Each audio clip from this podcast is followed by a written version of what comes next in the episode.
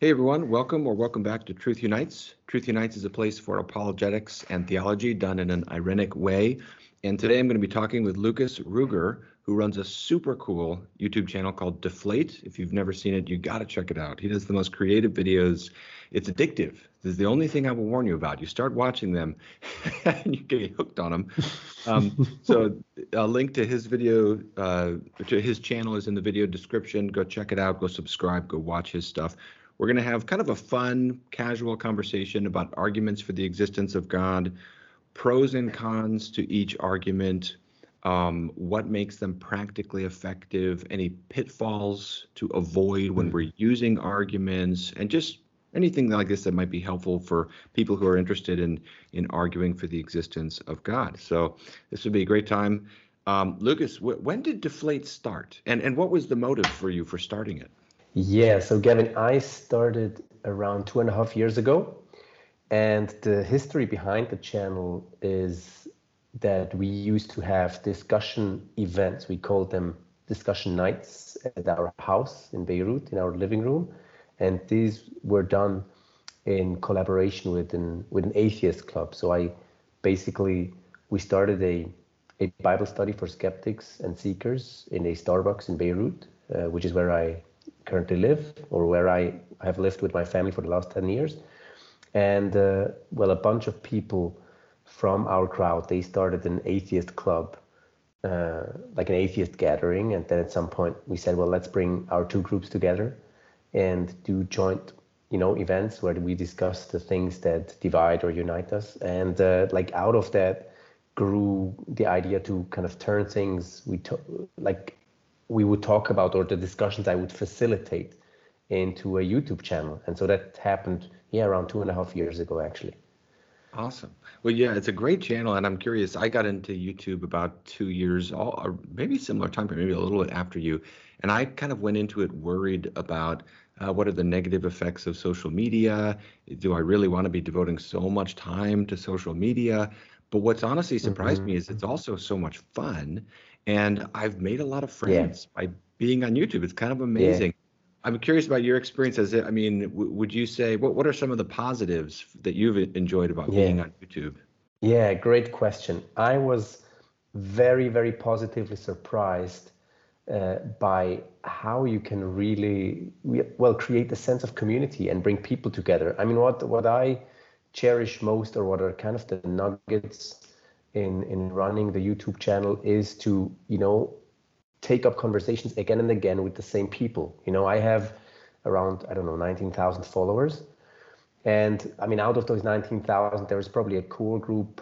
Uh, well, I, I mean, I, I could probably come up with like 20 or maybe 30 names of people that regularly come back and interact in the comment section or write emails and this is i think this is very rewarding. And then what is what is nice is to see uh, people well not, not even necessarily change their minds. I mean i've i mean that's obviously obviously beauty, beautiful to see.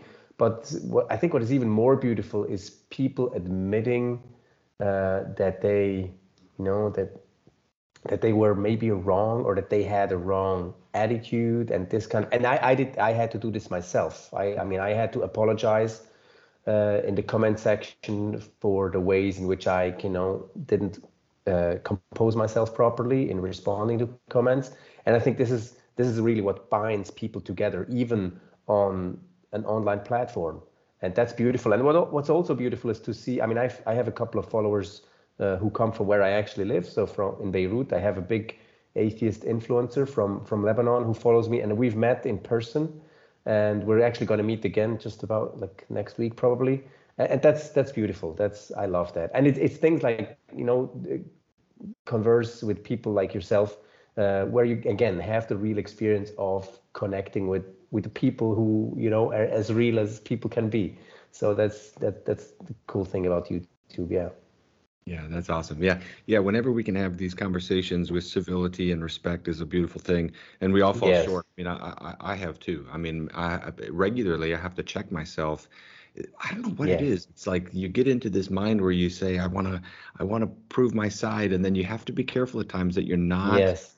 getting pulled into ways of arguing that aren't productive, and it's so easy to do, and we all make mistakes like that. But um, yeah, but I love the work you do, and I want to ask about your favorite video. And by the way, for people watching this too, to know if there's ever a gap between when we're talking, it's not that the other person is just likes to stare for three seconds at the screen. it's that the Lebanon to the U.S. connection is such there's just a little time gap sometimes, so that's no problem at all. But what what's your is there a favorite video you've done or something you'd first recommend if they're just checking out your channel? I guess I'm like a series of videos I'm passionate about is my is my responses to Cosmic Skeptic Alex O'Connor. If for anyone who is interested in his work, I think they will probably enjoy uh, the various responses I've done to his uh, videos. And probably a good one to start with is I, the response I did to his what is called what he called his biggest case against Christianity based on animal suffering. And I responded to that one, which was around one and a half years ago, and it picked up pretty well. And it's yeah, I, I enjoy that video. Um, and I think yeah, it's a good place to start. Yeah, I've done quite a couple of response videos to atheist YouTubers, and um, yeah, but I've also done just topic videos and yeah. Yeah, and you've got short ones, you've got long ones. Some that's of the stuff right. you've done on divine hiddenness is that's an interesting area yeah. for me. So I don't know, maybe that'll come up or not. We'll see. But let's yeah. dive into arguments for the existence of God here a little bit. And uh, here's a fun way to start. What's your favorite? Do you have a, a personal favorite argument? Yeah, it's probably it, it's a good question. When and when you sent me that, I was thinking, well, what? How would I answer that question? I think, and this may be a boring way to answer it, but it, it depends on the context. You know, it depends on on the level of knowledge uh, and familiarity with philosophical arguments that a person already has.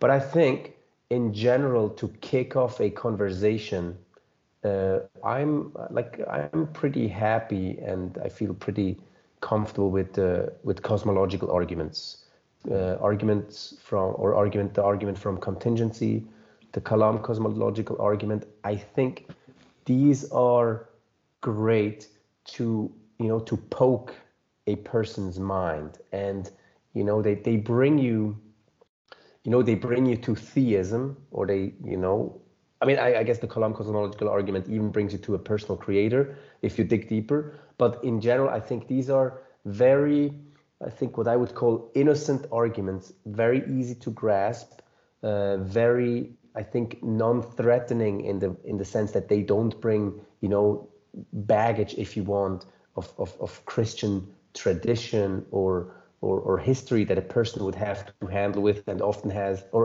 would have to handle and often would often have maybe negative ideas about. I mean, they're purely philosophical arguments that I think can stir quite some interest. I, have I've made very good experiences with again the cosmological argument or the argument from contingency. Yeah, yeah. In just a second, I want to uh, ask more about those experiences, and we can work through the Kalam and well, just the cosmological argument generally. I want to say for me, and this is why I distinguish my favorite argument versus the one I think is most effective. because mm-hmm. my favorite yeah. argument is the ontological argument for God's existence. Yeah. Because it makes my mind expand. It, it, it, it opens up my mind to thinking about the nature of God. However, yeah. I of a single time that I've ever used the ontological argument yeah. to try to convince someone of the existence of God. And that is interesting to think about is that sometimes the the value of arguments for the existence of God might be more than just a matter of convincing someone. It might also be a mm-hmm. matter of nourishing, strengthening, or even just intriguing someone mm-hmm. who's maybe already open mm-hmm. or already convinced. Mm-hmm. But what I would say for the one that I think is most effective is I think is for me and my experiences is the moral argument because it can mm-hmm. tap into the spirit of the times, which is outrage yeah. about injustice if there's yeah. anything that is characteristic of the world these days, it seems as though people are yeah. outraged, and the moral argument can tap into that yeah. and then build from it. And we we'll come back to that one as well. But is there an argument that you find most effective, or would you say the still the cosmological for that? Yeah, again, I would say that the moral argument is, as you yourself said, it, it is an effective argument. But at the same time, in my experience, it takes quite some time for a person to realize you know the, the, the weight or the significance of the argument and what i mean by that is um, like first of all i think many people have a hard time realizing what moral subjectivism or relativism would imply which is you know most most people you would be discussing this argument with i mean that is people from a non-christian background would assume the uh, position of moral relativism but they don't realize that this position entails that you can't really call any moral act uh, evil or wrong. You know, if you bring up, it, it, in my experience, it's hard for people to understand that if they were true moral relativists, they had no ground to stand on to call again genocide or the Holocaust uh, wrong, and yet that's what they do. And so I think, in my experience, it takes quite some time to make a person understand that moral relativism isn't really livable or that no one even they themselves live out as if moral live as if moral relativism is true. And so that's in this sense but but once this clicks once a person understands that and once they then is in a second step understand that uh, you know moral objectivism the position that makes most sense in the light of how we live and talk and think and react to again all sorts of injustices out out there in the world once a person realizes that and realizes that this position requires the existence of a moral lawgiver who is above and beyond humanity, I think the argument then hits home with quite some force. Mm-hmm. Mm-hmm. Yeah, yeah, yeah. Well, let me ask one last preliminary question, and then we can drill into these specific yeah. arguments even more. Some people say you don't need an argument to believe in God you can rely on personal experience. experience. Therefore, um, arguments for the existence of God don't have that much value. And I feel mm-hmm. about this that I want to say it's true that you don't have to have arguments to believe in mm-hmm. God, but that doesn't it doesn't follow from that that they don't have value. They can really have value both for nourishing a believer mm-hmm. and also for providing an appeal to a non-believer. Um, I'm curious in your own work and in your ministry. I mean, could you share anything about how you've seen arguments for the existence of God really have a positive impact upon people? Yeah, I think, I mean, on a very, very basic level, in my work and experience, and I mean, we, again, we do regular discussion events. We just had like 10 days ago, we had a discussion night in our, we, like, we just opened a ministry cafe in Beirut two months ago. And for one of like again, we do bi-weekly discussion events, which are like very apologetic in, in, in nature. And we had some 80 people show up the other day in, in for, again, just discussing whether God exists. In my experience, a, a very, and this may be uh, like very modest, but it is still like a very basic and, and useful value of arguments and apologetics. It's to, to give intellectual or intelligent people like a, a basic experience that Christian Christians actually think about what they believe. Uh, you know, again, this may be very again super modest, but I do think that at least in my experience, for many people I meet, what they need as as, as a very first step is just the experience that man, I, there are Christians out there who are actually, you know, they're sharp in how they think about reality and their faith and God and science and philosophy. So that for me is often that's kind of the first uh, uh, kind of groundbreaking work an argument can do, and and from there you you you then take it on. Now I, I do I mean in my experience. I do think that every person, I mean, the way God created us is that we're both emotional and, you know, intellectual beings. So I do think that a person will have will want to have some sort of you know personal or emotional experience uh, of the divine or of, of, of God in order to kind of uh, come to to personal faith in him. And but at the same time again I think people want answers to tricky questions. And, and yeah I mean these come in different proportions you know depending on how a person is wired. I've I mean I've seen people they would you know, happily come closer, move closer to Christ without having heard all the arguments there are. Uh, but they, you know, they're they're much more interested in having, you know, a relational way of experiencing uh, divine love or, or Christian love. Other people know they, you know, their heads are, you know, working all the time. They they think their way through life, and so in order for them to come to uh, knowledge of Christ, they they would want to make it work up here. So, and then obviously, I, I think about this in terms of the calling of the church. I mean, the you know the body of Christ has its members, and I, I do think as as the church, uh, we are called to give our best in you know thinking through the faith and communicating the faith uh, properly and because there are people out there who will who will need to hear uh, good arguments in order to move closer towards Christ yes well let's let's drill into the cosmological argument a bit and and share our feeling you've you've already uh, broached this one a bit um, my I like to compare the cosmological argument to a sledgehammer.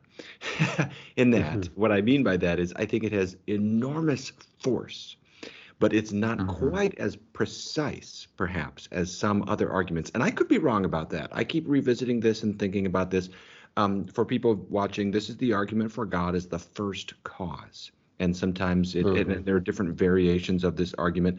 I'll I'll preface my comments by saying I'll never forget when I read Paul Davies, who is a uh, agnostic physicist, and he's basically saying when you think about the Big Bang, and he, this is in interaction with the Kalam cosmological argument mm-hmm. particularly, he's saying people often misconstrue the Big Bang as though it were the explosion of matter within space and time. So mm-hmm. you've got mm-hmm. this this empty space of blackness and then poof, here comes light and matter and so forth. Mm-hmm. And no, no, no, no. The Big Bang is the explosion of space time itself. Now, mm-hmm. I, I know that we will also need to acknowledge alternative cosmologies that construe the Big Bang differently. Those exist, they need to be considered, that's real, that's out there. But uh, in, in sort of the standard model, uh, this is how we are to think. And it really, every time I think about it, it washes over me afresh to think of space time itself coming into existence. And to me, there's this powerful intuition that there needs to be some explanation for that. And I think mm-hmm. most people can relate to that. At the same time, I can understand someone. If someone were to say, well, okay, sure, there's something up there, there's something out there beyond space time, something immaterial that caused the material. But it's harder to say precisely what that cause is. I can understand uh-huh. that. And I that's where I think we probably need to provide additional arguments at that point. But I know others who try to get the whole everything out of the Kalam argument. So that that's sort of how I think about this. I'm curious uh, your thoughts on the cosmological argument. How far do you think it can get us, and how do you like to use this argument, and how have you seen it used well? Yeah. Again, I, I've seen it in my experience. I've seen it work well, just as a kind of as a as a good starter to get the conversation going, or to actually again push push quite hard. Um, you know, make make make a good push for the existence of some immaterial uh, being that is outside space, time, and matter. So in this sense, I think it does a good, good job at, uh, you know, at, at, challenging naturalism itself. You know, you you need to have, as Paul Davies says, well, you need you need a first cause behind, uh, you know, the effect of the universe coming into existence. And um, again, it, it it just it it it challenges naturalism at its core and obviously it leaves uh, the question about the cause unanswered. However, I mean, the cause by, its, by, by, itself, and I guess your reviewers are probably familiar with, again, the, the cosmological argument, the, and that it implies an immaterial and spaceless and timeless cause. Because if the cause were in any way uh, kind of related to time, space, or matter, it would become part of the sp- space, time, matter reality that needs explaining or that needs a cause. So I think that that's pretty easy to, to grasp. I think for most people, in my experience, they have no problem realizing, oh yeah, I mean, if we want to uh, kind of look for a cause for space, time, matter, well, we, we need to have a cause that doesn't have these properties. But actually, I mean, and William Lane Craig and Cosmic Skeptic, they had the conversation about this. Um, uh, and I, I, will make a commentary video on their conversation. It's if you dig deeper, the the Kalam cosmological argument will will actually even bring you to a personal cause. It will not just if if you dig deeper, and I mean, I guess we don't have time to discuss this here now, but if you dig deeper into the nature of the cause that caused space, time, and matter to come into being, you will actually find that you have no other way than to like suggest a cause that is personal. And I mean, and, and to make this very, very quick, there are there are two ways to to argue for a personal cause behind or the, the cause that the Kalam suggests. And, and one of them is again, it's quite simple. I mean, if you think about all causal explanations you could possibly give for anything out there, for for for any again cause effect uh, phenomenon, you always have two possibilities available. One of them is natural law or personal agency. Any causal any causal explanation we give about anything is either going to be an explanation in terms of natural law or personal agency or both sometimes okay but if for the explanation of uh, again the beginning of space time and matter the beginning of the universe you cannot it's impossible to invoke natural law because the laws of nature they didn't yet so to speak exist before nature itself came to exist. So you are forced to by abductive reasoning basically to suggest that the cause behind the universe must be personal. So i mean that's in a nutshell. I mean, there's much more that could be said about this. Again william lane craig has talked about this. He's talked about this to cosmic skeptic who's actually conceded and admitted that this this makes sense that you can move from the kalam to a personal cause behind the universe, which is which is impressive. Yeah, yeah, fascinating. Well, people who would like to learn more about this argument would do well. I'm uh, in addition to what the videos you've done on this, to look at William Lane Craig's work because he's done yes. a pioneering job just resurrecting this argument, especially the Kalam yes. version, which has origins in among uh, medieval Muslim philosophers, interestingly. Yeah. And uh, it, really is a powerful appeal. And as you say, it's one that yeah. sometimes we think, oh, these arguments are only for people who have a PhD in cosmology or something like that. But it really is something that can be understood and grasped in its basic idea by yeah. the average person, I think. So um, mm-hmm. let, let me ask you about the teleological argument or the argument from design. This is one that mm-hmm. I myself did not uh, put a lot of work into historically. It just wasn't my area of interest. And so as I was looking back at it to kind of get up to speed on it, as I was doing some research for my book on this, I mm-hmm. one of the things that really struck me is that the best rival explanation for the inc- exquisite fine tuning of the physical constants of our universe other than intelligent design is the multiverse hypothesis. Mm-hmm. There are many, mm-hmm. many, many universes, and we just happen to live in the one that is uh, uh, characterized as it is, such that it's life permitting. And I, that mm-hmm. was amazing for me to realize, and, and to realize, mm-hmm. okay, this kind of puts things on a little more of an even playing field because the, yeah. that is the major alternative. What that tells you is yeah. nobody has a non-mysterious worldview. Nobody has a yes. worldview that is entirely explicable just by what we can observe and study scientifically. Mm. And that that mm. was really helpful for me to see that. What would you like to comment upon about teleological arguments?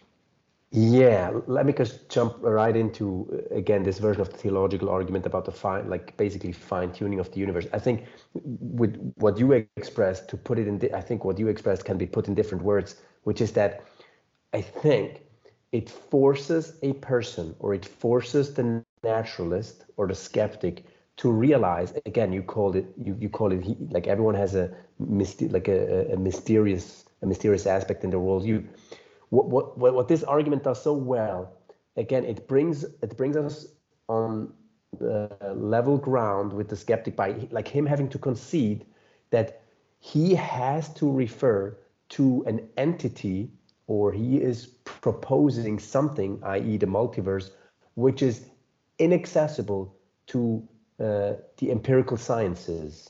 Okay, I mean, again, the multiverse by definition cannot be accessed by science. It's outside the grasp of science, which can only go as far as our observable universe.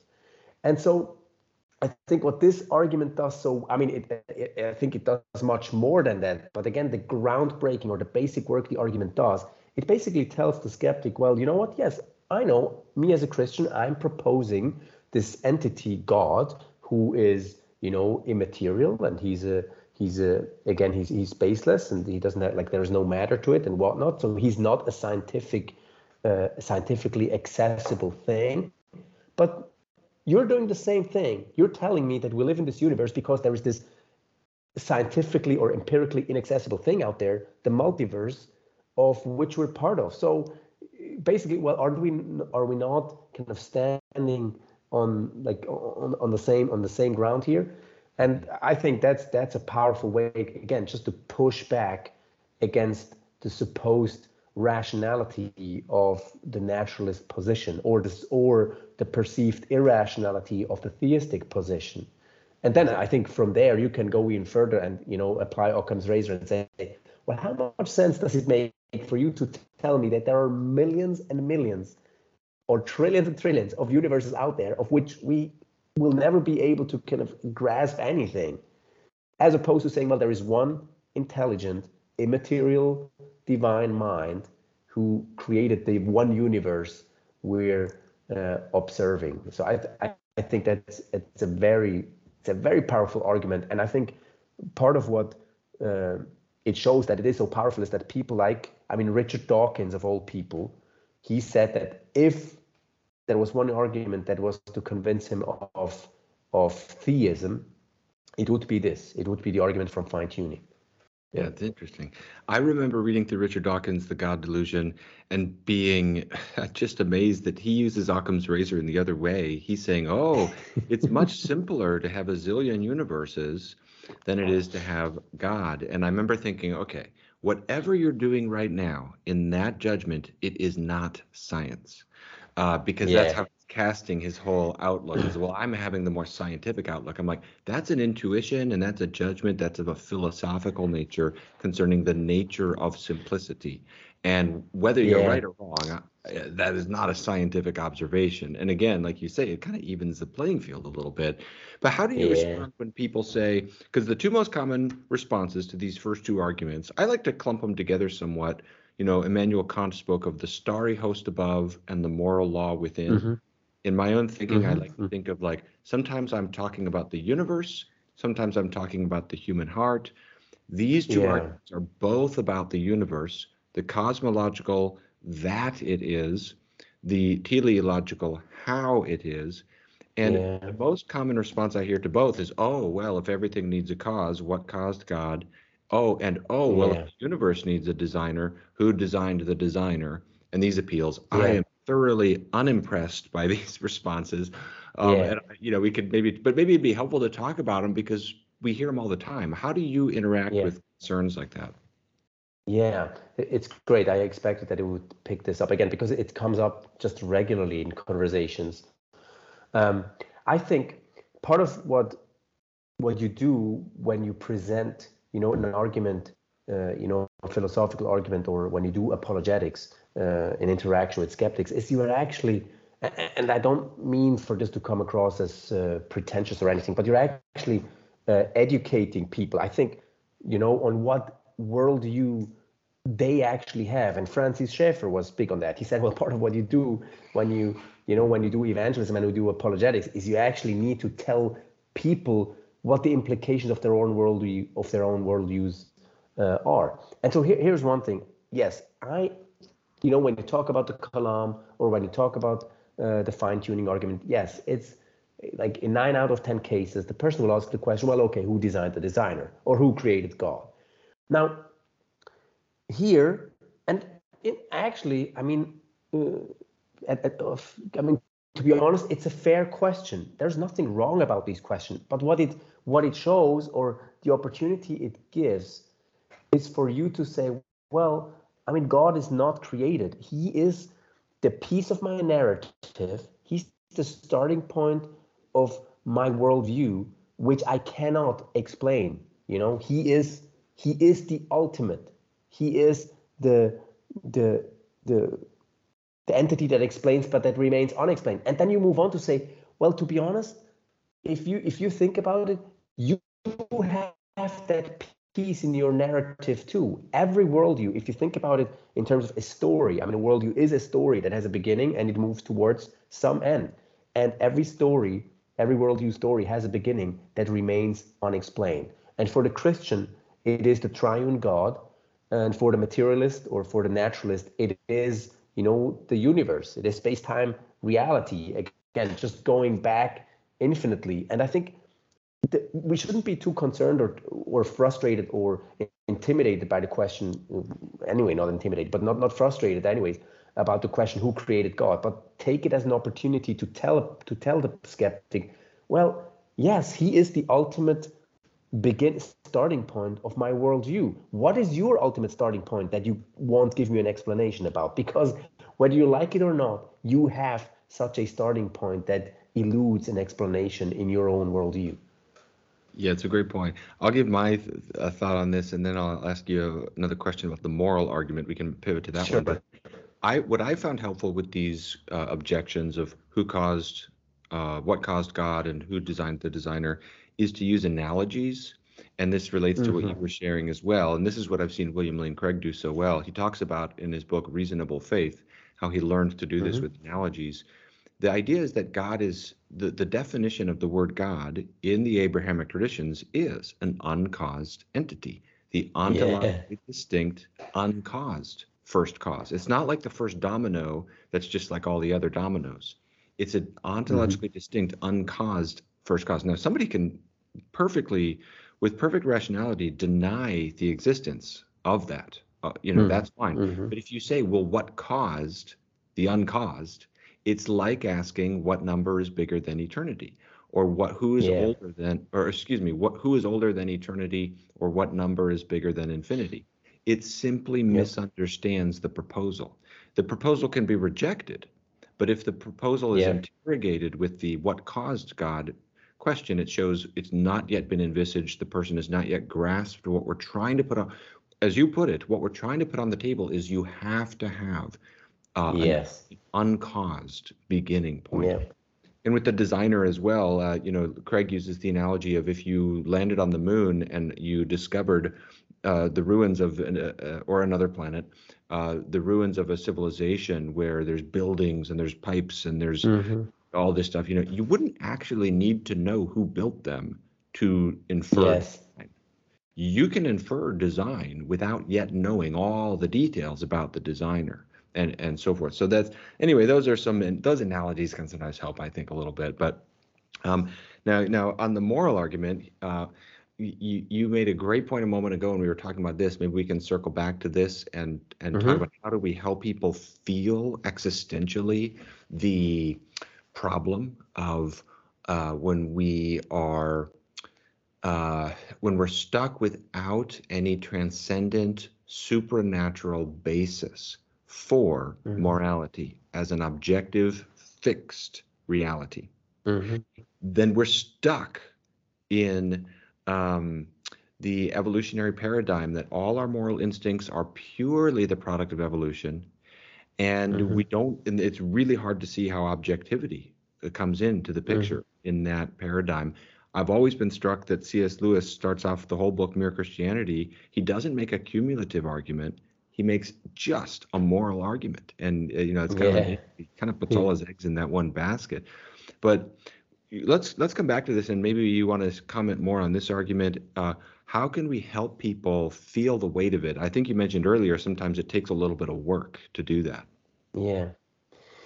Yeah, I, I again in my experience, again especially with the moral argument, you just have to talk it over and over and over again. And I, again, I mean specifically the point that a person, again, a lot, most people I realize, most people I know, or most skeptics I know, again, they be they will be very quick to profess moral relativism. You know, there is no absolute morality, there is no objective morality. You know, there are all these different cultures, all these different times.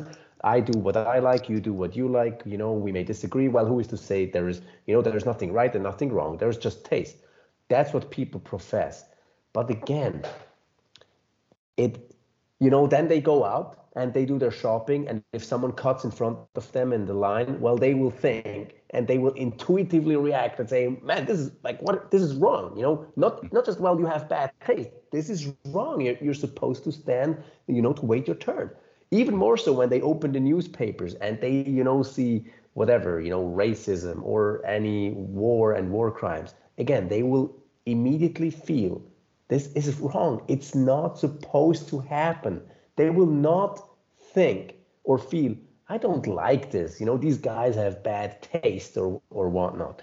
And so for me, it I think that the crux here is to make a people realize to make a person realize that their reaction makes complete sense if the realm of morality exists objectively, if moral values and moral obligations are a matter of objectivity. Once they realize that, once they realize the connection between their intuitive moral reactions and the implications of those reactions again which which is that you know they would only, these reactions only make sense if moral morality is a matter of objectivity.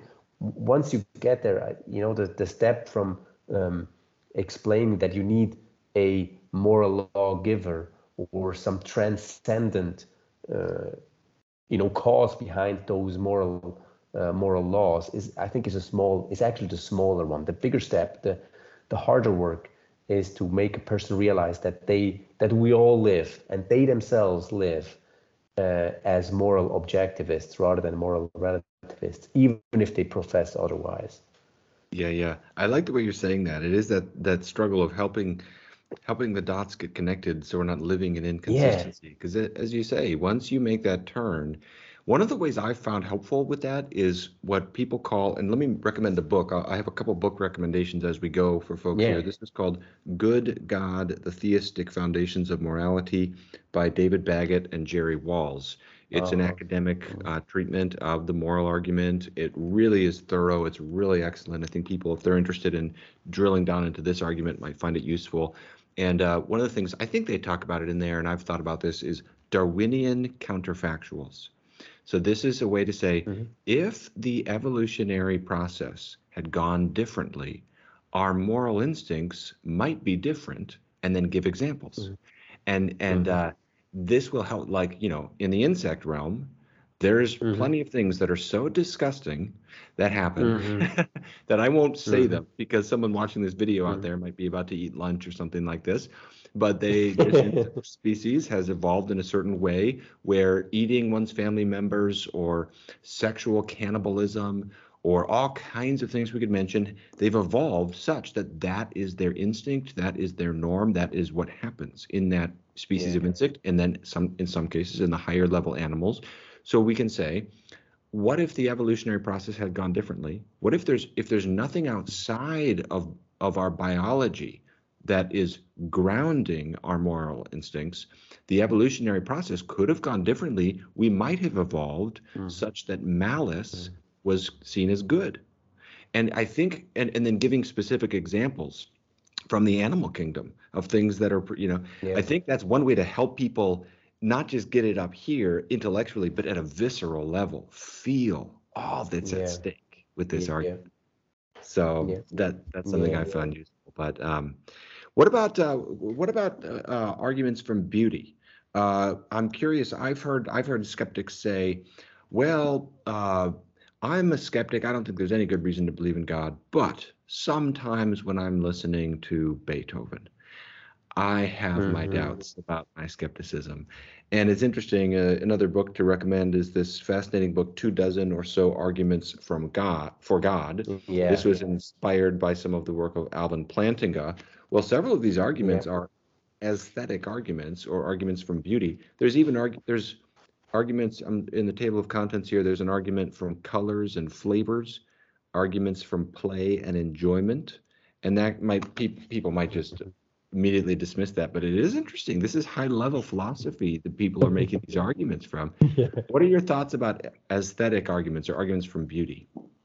I've used again the experience of pu- of beauty that people have made, or again that like the glimpse of the beautiful or the transcendent that that art or you know beautiful sceneries can offer a person as a, as a platform to talk about um, well to, to, to approach the, the truth or to, to, to approach the question of god more from a from a personal experiential uh, vantage point rather you know what i mean? Rather than to kind of try and make an argument out of it. I've yeah I've, I've tried it sometimes but i've been too too frustrated with how this went. I feel like well you know i'm, I'm you know i'm slaughtering or i'm misusing you know the beautiful for what it's as if not supposed to be used. You know let's just let, let us just rather listen to a great piece of beethoven and and see what happens see what how we react beyond just mere uh, you know brain cells doing their work up here or us thinking through it but let's let's just see what happens you know Right. Oh, totally. Yeah. Yeah. Maybe maybe the aesthetic arguments. I've never thought of it quite like this before, but you kind of uh, made me think of it like this. Maybe the aesthetic arguments are more person specific, and you you it's yeah less the kind of thing where you it's less like the sledgehammer of the Kalam argument where you're starting off with something and then leveraging it out to people, and it's more in the context of relationship with someone, a dialogue. You're yeah referencing what they're already articulating and saying, well, what's the best explanation for that? And that's that's how I use I in my book I give an argument from math and an argument from music. And and it does uh-huh leverage out of people's experiences. And then it says, what's the best yeah explanation for that experience? But those arguments people can see how I try to do it. But I'm what here's what I'll say is I'm amazed at how many smart philosophers out there who will acknowledge the mysteriousness of yeah the human experience of transcendence and that it does call for some kind of explanation. And frankly, the naturalistic explanations are pretty underwhelming. Um, they're kind of yeah dismal. Uh, they have a way of of cutting down our yeah uh, basic intuitions uh, as human hmm beings.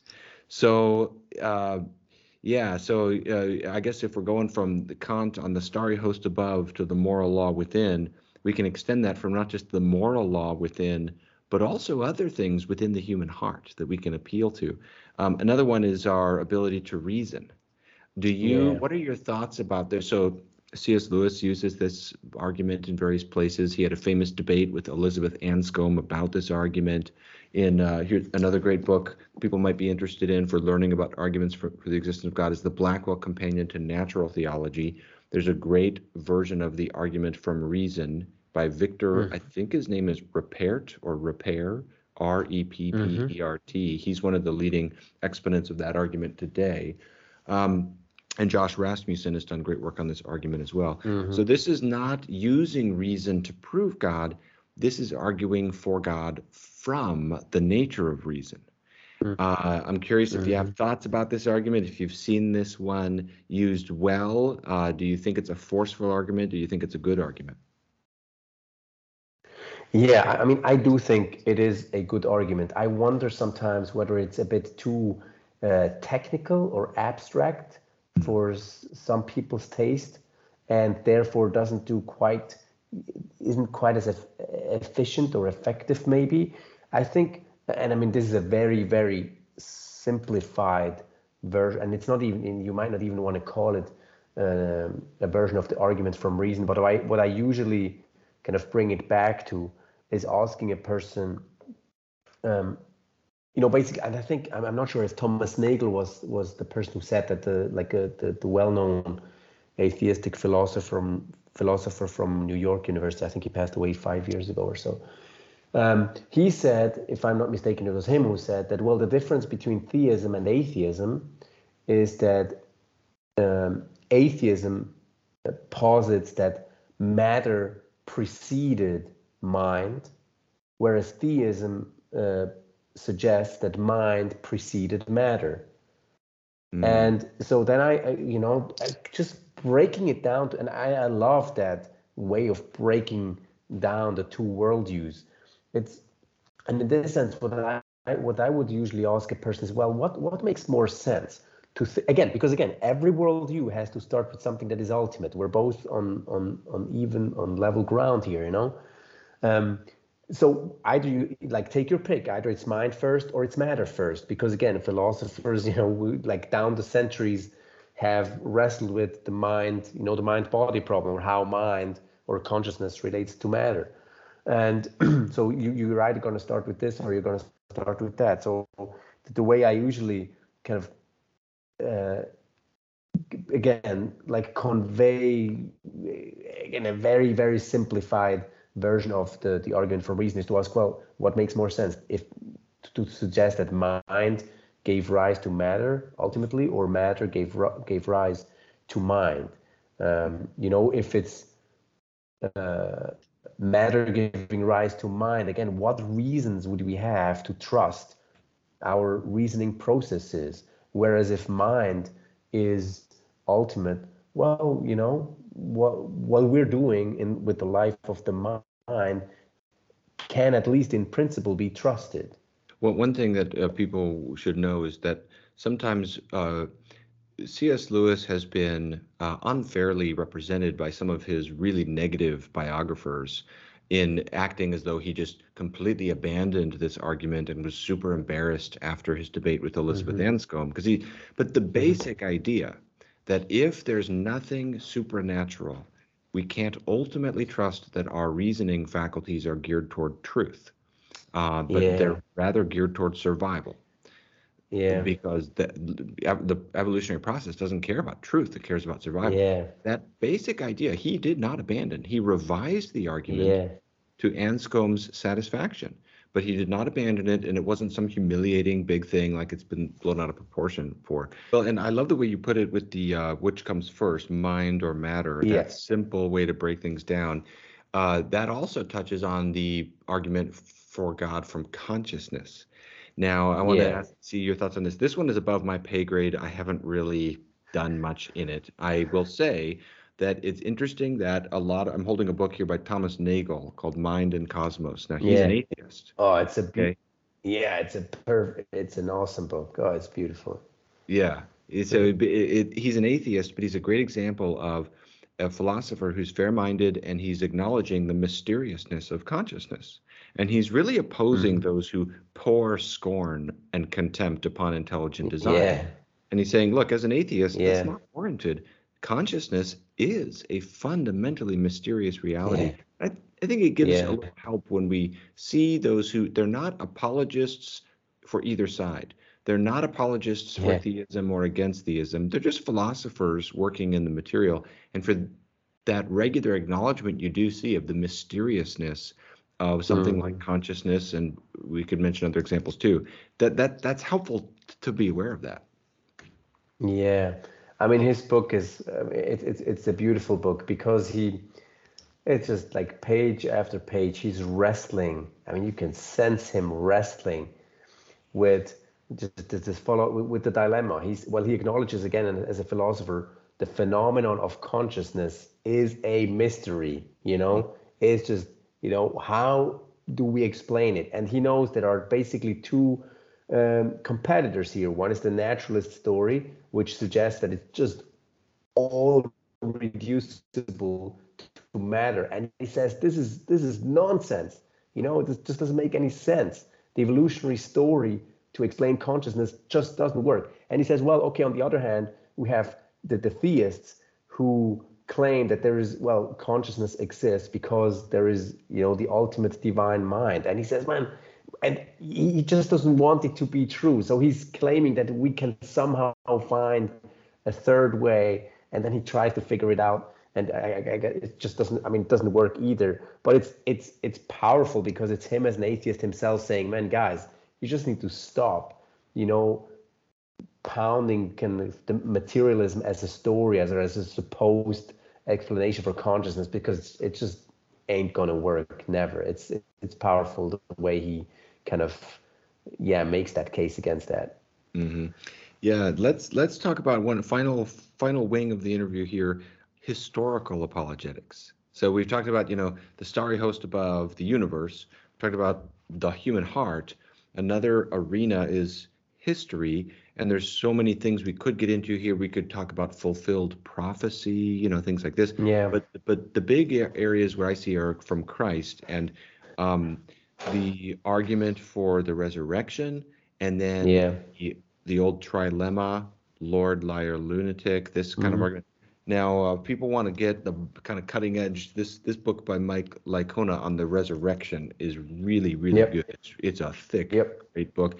What yeah. amazed me is how good a case can be made from history. Yeah. I mean, I because I, went into it yeah. thinking, oh, it's 2,000 years ago. How strong can it really be? But the argument for the resurrection, to start with this one, I was just blown away by how uh, how forceful an appeal can be made. What would you like to say? What are your yeah. thoughts about the argument for for God from the resurrection of Christ?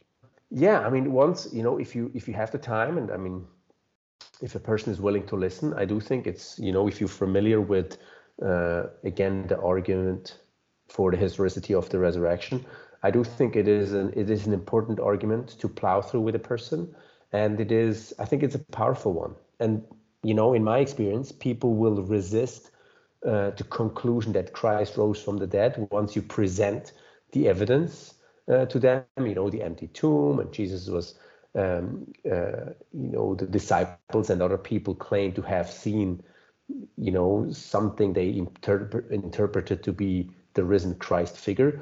Once you present those facts to uh, a person and you present them with the different possibilities that have been suggested as a way to as ways to explain those facts and you tell them and you show them why the resurrection explains all of these facts most neatly and most comprehensively and with the least you know ad hoc kind of effort then I, and in my experience most people will say yeah okay fair enough but i still can't believe it because it's still too crazy and I, I think again that's once you get there this it's actually good because you you you you you then you can tell then push the skeptic and say, well, if you're just dismissing the resurrection because you you dismiss the supernatural, well then you're again you're arg- basically arguing yourself.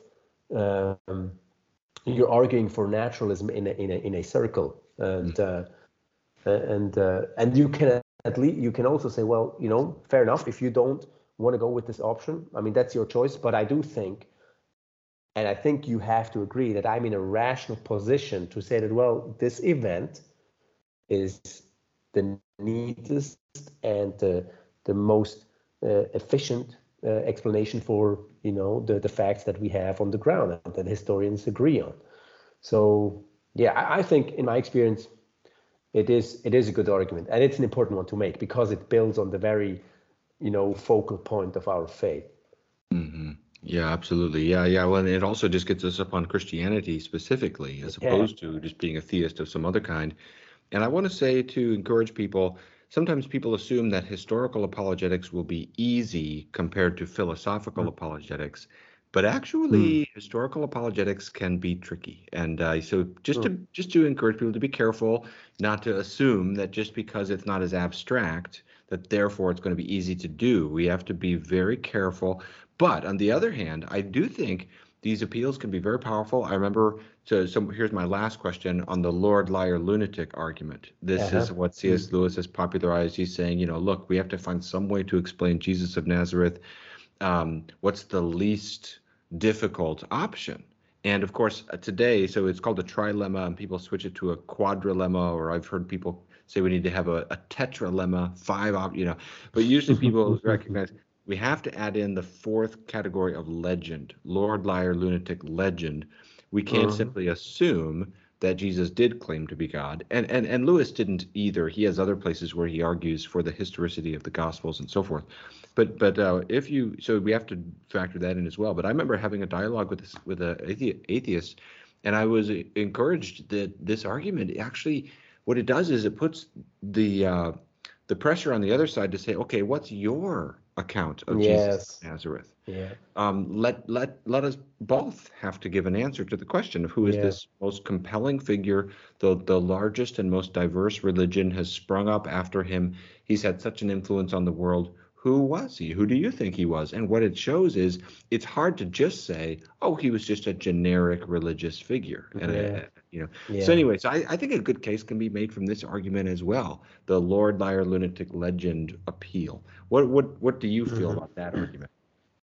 Yeah, I think so too. I I guess it it it it forces or it challenges a person to again like to pick between between the options that are on the table. And again, it's not like I'm not surprised uh, when a people when a person says, "Well, he's not Lord." You know, when a person resists, you know, the the, the, the position that, that Christ is Lord. You know, obviously, if they if they weren't weren't resisting that, they would become Christians. Um, but it's again, I mean, it's it's pushing a person. It's about pushing a person forward or helping a person making one step after the other in coming closer to Christ. And a lot of these steps are simply about, you know, breaking down the well, breaking down the strongholds that that people have put up in their minds against the knowledge of Christ, or just again the, the stronghold of naturalism. It's just you know step by step, or or like with uh, like hit constantly hitting or, or, chipping away on the naturalist story. And I think things like the the trilemma, uh, liar, lunatic, Lord trilemma that that Lewis suggested does that work of, of chipping away or of, of, of, of putting the like a question mark behind the naturalist story. Mm. Fantastic. Well, this has been a, a, lot of fun. I hope we can keep collaborating in the years ahead and in uh, yeah. commending uh, belief in God and uh, Christ and so forth. Um, so, what do you have working in the pipeline? Any, what's your next video or anything? Anything you're working on now? You want to share with folks? They can be on the lookout for. Yeah. So, yeah. I mean, to be honest, I, I don't know when when you will put out our interview, but I've been like my YouTube channel has been a bit on hold for the last two months or two and a half months actually because again we've just opened this ministry cafe and it's taken up a lot of not just time but also headspace i found myself not uh, being able to really think through new material although i do have i do have stuff in my pipeline i'm planning a little comeback on the platform in the new year um, i have something on the kalam uh, again why something I hinted at in our conversation here about why the kalam actually does imply uh, a personal creator. Mm. Um, and a second one I have come out is about the problem of animal suffering. It's kind of a uh, a follow-up video to my first initial response I did to Cosmic Skeptic, which I mentioned. So and, the, so in this next video, I'm taking a more kind of comprehensive or a, like no a bird's eye perspective that's a better word a, a bird's eye perspective on what's actually what the issues are in putting forward animal suffering as a case against God and, and what you know what some very basic and very well easy and often over, overlooked responses are to that problem. Awesome. Very cool. Well, we'll be looking forward to those things. Keep up the great work. Thanks for the great conversation, thanks, Lukas. And for everybody watching, thanks for watching. Make sure to like, subscribe the video. Make sure to subscribe over it at Deflate as well. And we'll see you next time.